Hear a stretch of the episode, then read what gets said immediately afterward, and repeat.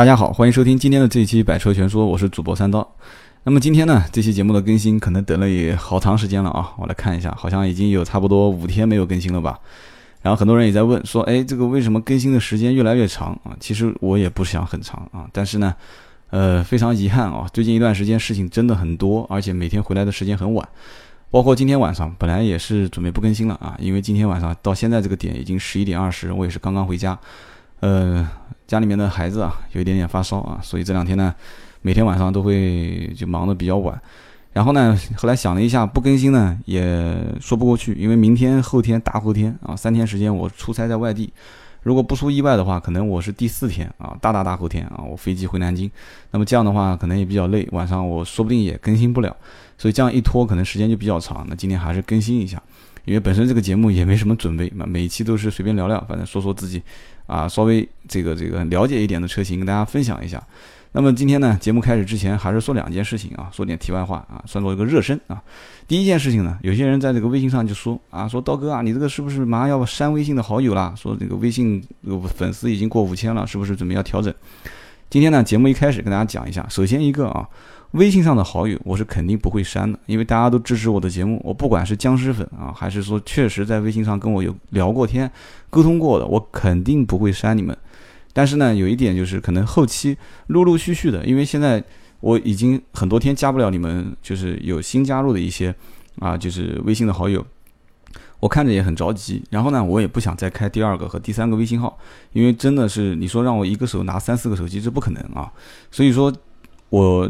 还是第一，主张大家去关注我的公共平台。很多人也给我建议说，你还是做公共平台，我觉得也是比较靠谱的啊。我的公共平台是 A B C D 的 B 啊，是 B 五四五八五九 B 五四五八五九，可以关注一下。第二个呢，就是我的新浪微博啊，新浪微博就是叫百车全说，可以搜一下啊，百车全说。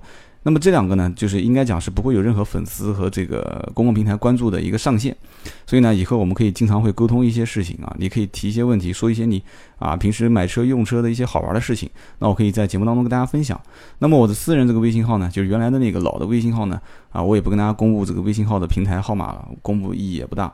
但是呢，将来可能会这样子啊，就是里面会不定期的，我会发一些。啊，这个呃，我跟你私人沟通的一些话题，比方问问你一些问题啊，或者跟你聊聊天啊。如果大家呢，我会有个三到五天啊，四到六天啊这种时间等你回复。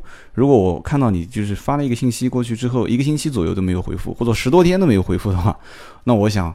这个当然你都懂的啊，我想还是腾出些位置给其他人比较好，因为你想四五天、五六天、十多天没有回复一条微信的话，那一般正常像这种微信号，可能你使用的频率也不太高，而且甚至于有些时候我会发一些，我曾经有有的时候也会发一些你回复的信息啊，你问我的信息回复过去，它会显示是你把我已经删了啊，对方需要添加好友，那么这样子的话，那我我确实这边也。可能需要把这个位置腾出来，所以我不会说是主动删任何一个人，只会说以后不定期的会跟你聊聊天啊，沟通沟通。但是发现你长时间不回复我，长时间跟我没有交流的话，那这样的一个微信号，我相信应该大家也没有什么意见，就是我还是腾出位置跟更多的一些可以交流啊，需要交流的一些朋友，就是说将来这个微信号会作为。就是五千个铁杆粉丝，就大家非常好的关系啊，朋友啊，我也了解你在哪里的听众，做什么行业的，你也了解我，我们互相之间可以，我想五千个人应该足足够了，应该足足够了啊，因为我的手机手机里面的电话号码基本上也就在五千个上下啊，也是我这么多年的好朋友啊、亲戚啊啊，我的一些客户啊啊都能说得出名字啊，能能经常去交流的一些朋友，那我的手机号码基本上也就大概应该在四千个人左右，三千八百多，那么加上这个五千人，那我觉得这个呢，应该讲真的。我也非常荣幸啊，就是三十岁左右 能有这么多的好朋友在全国各地啊，全球各地，很荣幸啊，非常荣幸。那么今天呢，这期节目聊什么呢？还是一句话啊，今天这期节目呢，聊一个我相对熟悉一点的车型啊。当然，我其实熟悉的车型还不算少，因为毕竟做二手车啊，做新车这么多年，也开过不少车，也体验过不少车。那今天这款车型呢，啊，做一个这个这个小小的爆料啊。其实这款车型呢，就是我表弟开的一款车啊，表弟不大，九零后啊。然后呢，表弟开了一款是起亚的 K 五啊，我相信很多人在这个微信上也问过我这个车型，说哎呀，这个起亚 K 五这个车怎么样啊？啊，我想买索八啊，还想看中了 K 五啊，还看中了什么什么车？其实呢，我我自己平心而论啊，对这个车型我的了解程度并不多。为什么呢？因为首先我接触韩国车型不太多，因为平时真的身边人开韩国车的真的不多啊。仔细看看的话，可能圈子跟圈子真的是啊同一类人在一个 一个一个类别里面玩。我我的身边人就两款车型啊，就是如果按国别来分的话啊，德系车跟日系车啊，这应该能占到我周围朋友当中的百分之七八十啊。然后呢，很少很少，还有一些就是啊，除了德系车、日系车，这个马上又要开始觉得有点有点炫富了啊，那就是意大利车啊，就是法拉利啊这种车型啊。然后完了之后，这里面还有一些呢。就是国产车型的车主，确实我接触的也少，但是呢，我相信嘛，后面如果我时间多的话，我会亲身去体验啊，到 4S 店啊，啊或者问身边的朋友去啊，出来一些呃，出来一些这种新的车型，他购买了，我会。到他家啊，跟他讲，我说哥们儿出来，我们找个地方开一开，试驾一下。我相信没有任何问题啊，因为毕竟我从事这个行业的，所以说在将来会有很多很多的车辆的体验。而且有人还会在这个微信上问我说啊，听说你最近有节呃节目有改版，而且将后将来这个将来这个工作上面有调整啊。今天呢也不妨跟大家讲啊，原先的工作确实是辞掉了，然后呢。我也会全身心的投入到我的一个新的事业的起点啊，我自己创业，但是呢，跟汽车肯定相关，还是汽车相关的一些产业啊。节目当中呢，也不会说去关于私人的事情讲太多，因为大家更希望我去聊一些车子的事情。所以呢，我就跟大家讲，第一，我不是专业的做主持人啊，我不可能今后全身心的说二十四小时就为了做一档节目，这是不可能的啊。节目想盈利的可能性太小，这个呢还是服务大家的一个平台。将来呢，我还是会跟我的。就是汽车的相关产业进行整合啊，我这么多年的一些啊人脉资源啊，汽车的销售的通道啊啊渠道啊，很多东西会把它进行整合。那么这里呢，以后有机会的话，我们再聊。至于在节目当中呢，我希望大家更关心的还是就是节目的内容好不好听，好不好玩啊？不好玩的话可以。啊，粉丝去掉啊，关注去掉。如果觉得好玩，那大家继续关注。今后肯定会越来越改版的，很有意思啊。我自己觉得还是挺有趣的，因为毕竟身边这么多人支持我啊，也很多的朋友也在一起去筹筹划、去参谋这么一个节目啊。我不是一个人，一个团队。所以呢，当然这个团队是不付费用的啊，实际上还是我一个人在说，就大家哥们儿在一起聊聊天，喝喝咖啡啊，就说，哎，我觉得你节目可以这样，可以那样，我会记下来很多，我自己有一个小笔记本啊，聊天的时候我会把它很多建议记下来。其实呢，今后我会我的一些节目的内容会很多元化啊，当然呢，这个呢也会花费一些精力，但是呢，我觉得这是值得的啊。虽然说没有这种实质性的利益回报，但是我相信大家如果觉得好玩，觉得还是不错的话，人气肯定会上来。人气上来的话，我觉得。最起码不从听众身上挣钱，也会有很多的一些需要想给钱的人过来啊！我讲开玩笑话啊！所以今天呢，我们这一期聊一些好玩的事情啊，就聊聊这个起亚啊，起亚的什么车型呢？啊，起亚有很多车啊，那我们今天就聊一期起亚的 K 五。啊，很多人听到起亚 K 五就兴奋了，说：“哎呀，我之前留言了好长时间啊，你一直不说，今天终于讲了。”啊，其实今天讲了也是因为今天没准备啊。所以呢，起亚 K 五就是我表弟曾经买的这款车，我把我表弟买车的前后啊前因后果跟大家说说啊，讲起来也比较悲催啊。他有这么一个哥哥啊，这么一个表哥啊，在汽车行业里面啊，竟然硬是没有说动他去买德系车，没有说动他去买日系车，结果呢，他说：“我不，我就要买起亚 K 五。”啊，是怎么回事呢？啊，先首先介绍一下我表弟，然后我介绍一下我表弟是怎么一个人啊。我表弟呢就正常大学毕业啊，然后呢正常的工作，在一家国国企里面上班啊，所以呢日子过得也比较这个，就是怎么讲呢，就是稀松平常啊，日子过得也很淡定啊，用这比较流行的词讲。他呢就好个打篮球啊，然后就特别喜欢，就是每一天一下班啊，甚至于每天上班之前，如果是不是上早班的话，他会去打球，啊，身体练得棒棒的啊，小伙子长得也挺帅。他呢就一直讲说要买辆车啊，然后呢，我根据他们家，因为我们太熟了嘛，对吧？他妈妈跟我妈妈是亲姐妹啊，我太了解他们家的状况了。我说呢，你其实买车不用太追求大啊，也不用太追求排量，你只要买一个合适的车型，平时代步就可以了。因为我太了解他了，基本上跑长途的可能性是没有的啊，反正就是很少很少，常年都是十几公里、十几公里啊，甚至于几公里之间来回徘徊。所以这样的话，我觉得你买大排量的意义不大。然后其次呢，我觉得就是说你买的车子一定要省心啊，就是平时油耗呢稍微少一点，然后呢问题呢稍微少一点，因为你毕竟你不懂车啊，我也我也懒得说以后有什么事老是丢给我啊，用他们的话讲就是啊没事老哥以后有事我就丢给你啊，你去搞定哈。我说没问题啊，但是你毕竟第一你也浪费时间，第二我也花精力在这里面，我说你就买一个不容易出问题的车不就行了嘛。好，然后这是我当时给他灌输的一些思想啊。然后接下来呢，就是预算啊，买车肯定要有个预算。我说预算这个呢，不用太关心啊。我说你的预算多少？他说十二三万，十三四。我说没问题。我说你就去看，随便看啊，你可以上网站看，你可以上四 S 店看。看完之后，你告诉我你要买什么车。实际上我有点引导啊，我说你可以看看宝来啊、朗逸啊，啊，你可以看看这个这个凯越啊。当时我甚至于十十大几万的车也跟他讲了，我可以看看新君威啊，啊，你可以看看什么什么什么车，讲了好多品牌啊。他当时有些品牌他也不知道，他说我我我不知道你讲的是什么车。我说那这样子，你就去每一家 4S 店都逛一圈。对吧？你把你的小女朋友喊到啊，或者把你妈妈喊到，你就过去逛一圈，我也不陪你，因为很多 4S 店的人都认识我。然后我说你就去，你就去随便看，随便看，然后你也别说认识谁，你就把你的价格，你看中一款车，你跟他还啊，看中一款车你就跟他还，反正你也没事嘛。但是你真的不喜欢这个车，你就别跟他还价。然后还完价格之后呢，你再跟他啊谈一谈性能啊、配置啊、啊实真实价啊。然后今天如果我要定，能给多少优惠，大概心里有个数。好，就这样子一晃晃了两个多月。两个多月之后呢，他就过来跟我讲，他说我看中了啊，我说你看中什么车？结果他就开口跟我讲，看中的是起亚的 K 五，啊，先一开始看的是 K 三，然后我就问他，我说你怎么会看中起亚 K 三啊？他说，呃，这个我觉得好看啊。然后他我我说起亚 K 三，当时我就有点犹豫啊。然后然后他们家里面人一看我犹豫了，就说，哎呀，你老哥一看就是肯定不推荐你买这个车啊，你还是看看其他车。我说也不是不推荐，怎么说呢？韩国车实际上真正来讲的话，如果说外形特别喜欢，也可以买。而且优惠幅度也比较大，然后呢，其实也没什么毛病嘛。就是说，其实整个来讲，韩国车给我给我的感觉就是，买回来头三年一般正常不会有问题啊，往后走的话也不有也不会有问题。就是零部件的耐用性啊，包括它的整个发动机、变速箱的，呃，谈不上就像德系车的那么精致啊，那么那么那么优秀，也谈不上像日系车的那稳定性那么好，就一直它就是。就很难出问题嘛，大家都知道，像开丰田车啊，开本田车，就开了很多年就很难出问题。那么就这个里面就是取于一个中间值，就是说它没有明显的优点，也没有明显的缺点。我这个车子呢，唯一就是它的价格，因为韩系车的优惠幅度一般都比较大。我说我也没了解过起亚 K 三的优惠幅度怎么样，啊，他们一听优惠幅度说啊，我那天还没跟他还呢。我说那你哪改天你再去再去看一看。结果呢，他就去看了。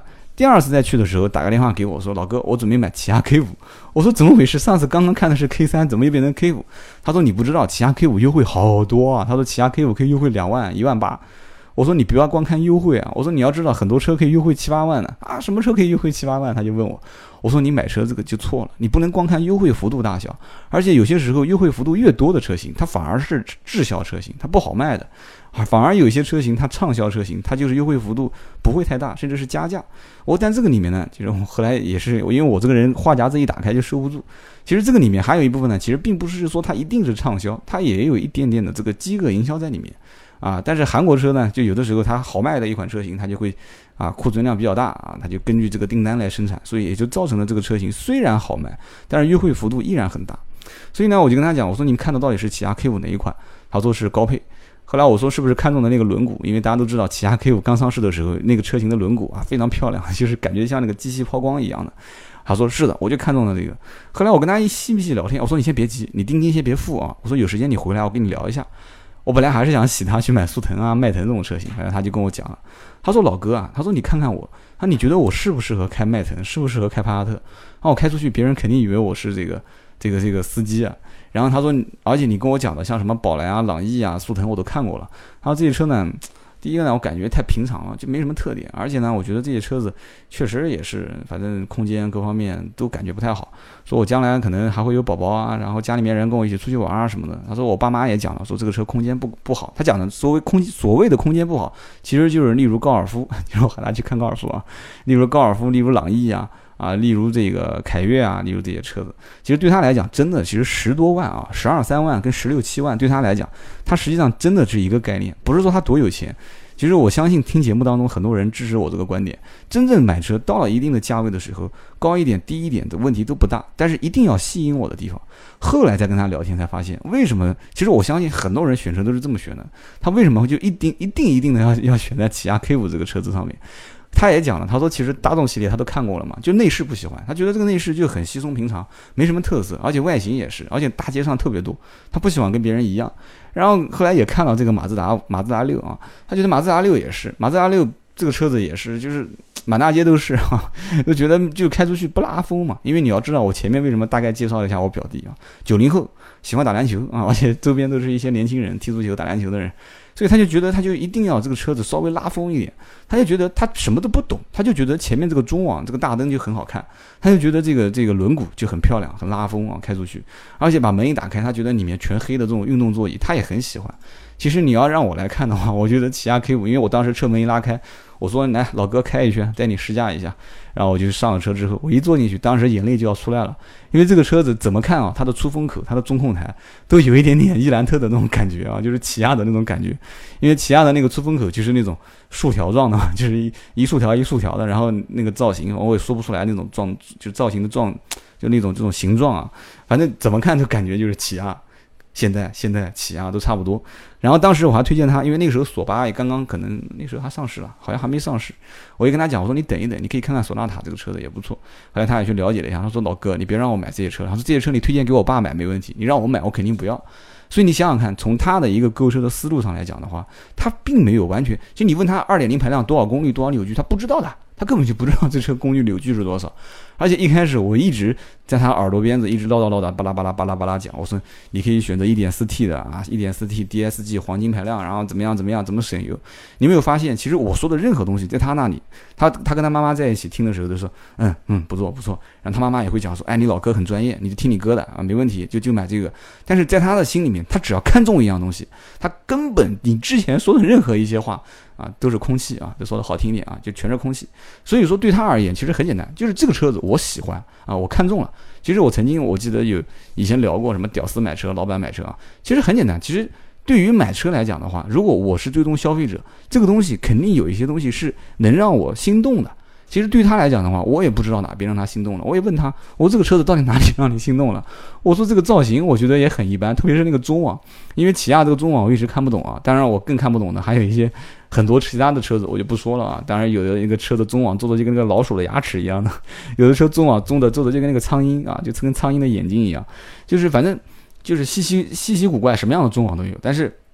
他就是有人买啊！曾经有人，曾经有人，我看过评论我的这个节目，也讲说你你小子为什么每一次一说这个中呃国产车就就感觉很不屑？其实我从来没有对国产车很不屑，因为他当时提到了，我看到有人评论我的这个节目，提到过一句话说啊，为什么国产车就不能让你直视啊？就是让你不忍直视。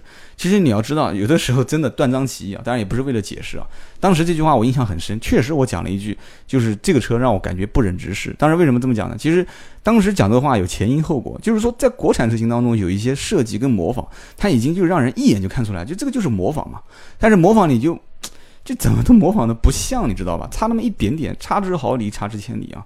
所以当时就我就讲了一句，我说这个车子就是这样的车型，仍然会有人选择啊，仍然会坐在车子里面开的感觉非常好啊，逍遥自在的在里面等红绿灯。我说这个车子，当别的车主坐在车子里面看他的时候，觉得这个车都不忍直视的时候，他依然会觉得洋洋得意的坐在驾驶舱里面。其实我当时想表达的是这个心情，就是说我想表达就是想买的。你说死了都没用啊！你看我今天啊，在这边感觉好很自豪的那边巴拉巴拉讲的，但是我依然没有说动我弟弟啊，他还是买了起亚 K 五。而且后来这个故事发生下去之后，就是让我意想不到了啊！当时起亚 K 五在那家买的时候，打了电话给我说啊，这边已经让到一万六啊，说你能不能找找人？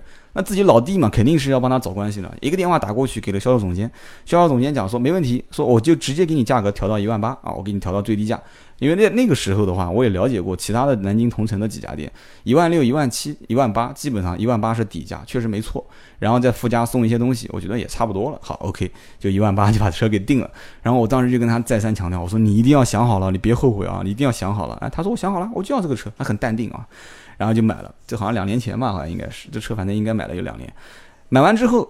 非常有意思的就是，后来过了几天，他要过去贴膜啊，他要过去贴膜，也没过几天啊，过了大概可能有两个星期啊，两个两两个多星期的样子，过去贴膜。结果在他的就是去了 4S 店之后，4S 店的贴膜车间停了一辆跟他一模一样的车，这个车子呢是当天提车，当天提车，当天贴膜，当天走。然后我我弟弟的车就停在他旁边，然后两个人就聊家常，正好跟他妈就是跟我小姨两个人一阵去的。我然后就是你也知道，女人家嘛就喜欢跟别人唠唠嗑，唠唠家常，然后就一聊天。这不聊天不要紧，一聊天发现旁边那辆车今天刚提的，让两万，而且送的东西比我弟的东西还多。然后我小姨立马打电话给我说：“怎么回事啊？说找到你为什么价格还会买的比别人贵？”我说：“你一定要问清楚这车子什么时候买的。”他说：“我这有什么好问的？别人买的就是比我便宜。”我说：“没办法，我说对于韩系车，而且包括还有一些法系车，这些车型让价幅度它是。”就是瞬息万变，不是你说变说说能掌握就能掌握的。然后，但是我心里面确实也有一点点难难过啊，我就打个电话给那边销售总监，啊，我说杨总怎么回事？我说这个车子现在优惠幅度多少？他说小老弟啊，没办法，你也知道的，这个车子现在不搞活动不行啊，仓库里面库存压力大。啊。说你弟当时买确实是全南京最低价，但是现在真的是没有办法，大家都开始让到两万了，我不让不行啊。我说啊，我说没关系，一两千块钱的事情，回个电话给我老弟，我老弟很淡定啊，说啊，就是两万就两万吧。然后打个电话给他妈啊，他妈讲说，哎，你想想办法，能不能再补偿一点？我说你车都提了，这已经快半个月了，都过去贴膜了，让两千，没办法，发票都开出来了。啊，这个说那个说没办法，后来没办法，后来我就私人找找关系，给他弄了一点这个保养券，就是保养工时券什么的，就算就了了。当然了，其实这是个小事情，但是呢，其实我个人觉得啊，就是很多人会问我说，我到底买什么车啊？我什么车子我我我我我我适合啊？二十万或者十五万？我觉得其实下次大家如果再咨询我问题的时候啊，其实不要这样子告诉我，就是你要买十五万、二十万什么车？你先告诉我你现在看中了哪些车型？你可以告诉我你看中起亚 K 五。好，OK，我们继续往下聊。你看中起亚 K 五什么东西？啊，你说我看中它的轮毂啊，我看中它内饰啊，我什么都没看中，但是我怎么看这个车怎么顺眼，那就 OK 了，我不需要给你任何意见了，我可以告诉你这个车子大概功率多少，扭矩多少。你不是说这个节目平时不专业吗？那我就给你讲点专业的东西。你要想横向对比，没问题啊。要横向对比什么啊？你是对比索纳塔还是对比帕萨特还是对比迈腾？我可以跟你聊聊这个。但是你已经心里面锁定这个车型了，就不要问我它好不好。因为我一旦说它不好，其实你心里面早已经想好了，我要买它啊！你越听越心酸啊！那你要说想让我说它好，说实话，我说好也不可能完全说好，因为我想做一个独立的汽车评论人，所以说它好和不好的东西，每个人体验不一样。我说我独立观点，大家认可就认可，不认可那就算啊，就这么简单。所以今天这期节目呢，我就讲了一下起亚 K 五。其实这个车子呢，我真的，一没讲配置，二没讲功率，三没讲发动机、变速箱这些配比，其实真的没有太多需要讲的。这些东西其实你要看啊。人家就是开个玩笑啊，就是在韩国的，或者说韩国车主不要怪我啊。我曾经也看过人家这样讲，韩国人造车看日本人啊，日本人造车看德国人啊，那德国人造车看谁呢？我就不知道了啊，可能回过头来再看日本人啊。就开个玩笑，其实每个人造车同一个级别的车型，你不用太在意它的什么发动机功率啊、扭矩啊、配置啊。其实同样价位，大家都已经互相之间早就已经算好了，一个车能在市场上面去跟同级别的车型竞争，它没有两把刷子是不可能的啊。你有 ESP 车身稳定系统，我没有，但是我的车轮毂比你大啊，我的车身配置其他他的比你高，我有自动空调啊，你有自动空调，那我就有真皮座椅啊，你有真皮座椅，那我就有什么什么什么，那就是大家都是互相互补的，每个车型其实。讲白的了，同样价位，第一个我觉得关心的，就像我家弟弟买车一样，他现在也没后悔啊。你现在问他，我经常瞟他，我说，我说你买车后悔没有？没后悔啊。他这车挺好的，开了两年，一个螺丝都没换过，确实是，这车两年多一点问题都没有。然后我说你油耗高不高？还好吧。他说我也没看过油耗。那哥们儿他竟然没看过油耗，我我也无语了，对吧？确实九零后啊，很嚣张啊，很嚣张。所以说他没看过油耗，所以跟他无从谈起油耗多少。而且他开的确实也少，他一年基本上也就一万公里不到，所以对他来讲确实油耗，就是我当时的这个先入为主的概念就是你开的不多，你应该买个油耗少的。但是它反而颠覆了我这个观念啊，我开的不多，所以油耗对于我来讲什么排量我无所谓，我只要开得爽就行了啊。所以他买了一个二点零的排量啊，所以说整个的选车。选车购车，如果大家感兴趣，回过头来再听听前面那一段，它的这个这个选车的这个路径啊。马自达六太老土了，我不买。哦，帕萨特、迈腾这个是商务用车，我不看。然后我推荐看看索八，他说我等不了啊，这个车子什么时候上市？我等不了。然后我就要 K 五，而且我就要这个外形，我觉得好看，我觉得内饰很动感。行了，就这么简单啊。剩下的事情老哥交给你了，你把我价格调低一点就行了。其实买车没有那么复杂，有的时候大家去聊一聊就知道了。但这个车辆呢，你还是要去体验一下。其实我自可以可以随便带两句话。其实整个车子来讲的话，开的过程当中。我估计可能也是它原车型的长宽高，应该我没有比较过，有韩国的朋友可以留言给我，应该跟国外是同同级别的啊，长宽高是一样的。在没有经过加长改版，为了中国市场去做一些什么特殊定制的东西，我觉得开起来，反正至少我个人觉得啊，开起来还是很顺手啊，不管是油门的响应、发动机的响应，还有变速箱的换挡的这个响应程度、路面的回馈啊、悬挂这些。因为这个车子，你别说啊，这个还比较厚道，我不晓得以后会不会不厚道，它还是独立悬挂啊。反正在开的过程当中，我觉得反正不管带我去哪里，这个车子开，我觉得还是蛮舒服的。不讲，不管是长途还是短途，还可以啊。所以说，但是就是比较郁闷的就是品牌不够硬，所以每一次到了十五六万、超十五万以上走的时候，别人问说你首推什么车型？可能啊，起亚 K 五不是我的首推车型啊。哪怕我可能会说到索纳塔八，但是也可能没说起亚 K 五。